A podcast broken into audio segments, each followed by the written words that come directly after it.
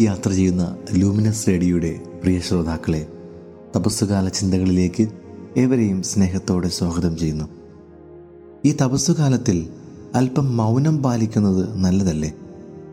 എന്തിനും ഏതിനും ഉരുളയ്ക്കുപ്പേരി പോലെ മറുപടി പറഞ്ഞ് മത്സരിക്കുന്നതും ബഹളം കൂട്ടുന്നതും നമുക്ക് നിർത്തിവെക്കാം.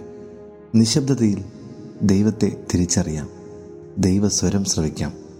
എല്ലാ ആരോപണങ്ങൾക്കും ചോദ്യങ്ങൾക്കും മറുപടി പറയണമെന്നില്ല.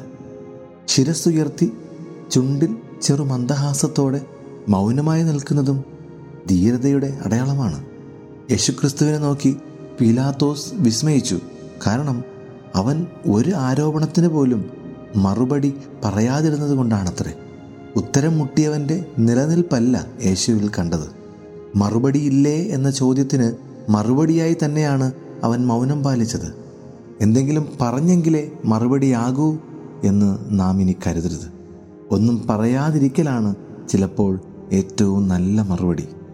എപ്പോഴാണ് മറുപടി പറയേണ്ടതെന്നും എപ്പോഴാണ് മറുപടി പറയാതിരിക്കേണ്ടതെന്നും വിവേചിച്ചറിയാൻ ഈ തപസ്സുകാലം നമുക്ക് ഉപയോഗിക്കാം യോഹന്നാന്റെ സ്നാനം സ്വർഗത്തിൽ നിന്നോ ഭൂമിയിൽ നിന്നോ എന്ന ക്രിസ്തുവിന്റെ മറുപടിയിൽ എന്തധികാരത്തിലാണ് നീ ഇത് ചെയ്തത് എന്ന ചോദ്യവുമായി വന്നവർ ഉത്തരം മുട്ടി പിന്മാറുന്നത് നാം കാണുന്നുണ്ട്.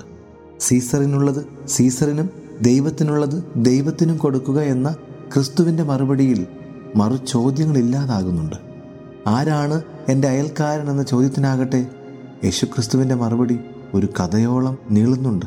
ഇവളെ എന്തു ചെയ്യണമെന്ന് ഒരു പെൺകുട്ടിയെ മുന്നിൽ നിർത്തി ചോദ്യം ഉയരുമ്പോൾ വിരൽ കൊണ്ട് നിലത്തെഴുതിയാണ് മറുപടി.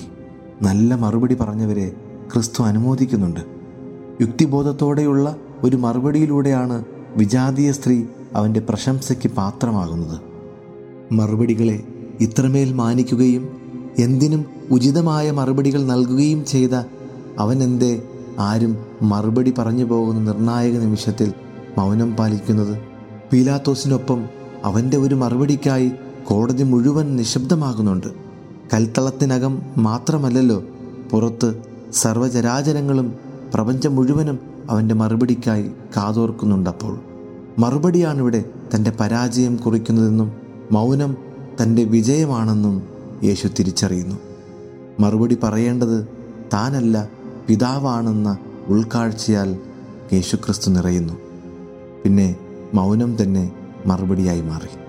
എല്ലാ ചോദ്യങ്ങൾക്കും ഉത്തരം എഴുതരുത്. ജീവിതത്തിൽ തിരഞ്ഞെടുത്ത ചോദ്യങ്ങൾക്ക് മാത്രമേ ഉത്തരം കൊടുക്കാവൂ മറുപടി നൽകാവൂ. എല്ലാ ചോദ്യങ്ങൾക്കും ഉത്തരം കൊടുക്കാൻ ഉദ്യമിക്കുന്നവരാണ് ജീവിത പരീക്ഷയിൽ പലപ്പോഴും പരാജയപ്പെടുന്നത്.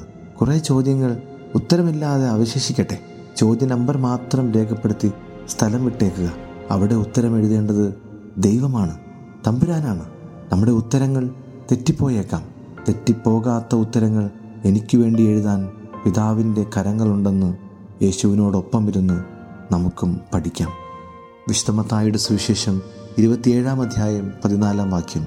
എന്നാൽ അവൻ ഒരാരോപണത്തിന് പോലും മറുപടി പറഞ്ഞില്ല.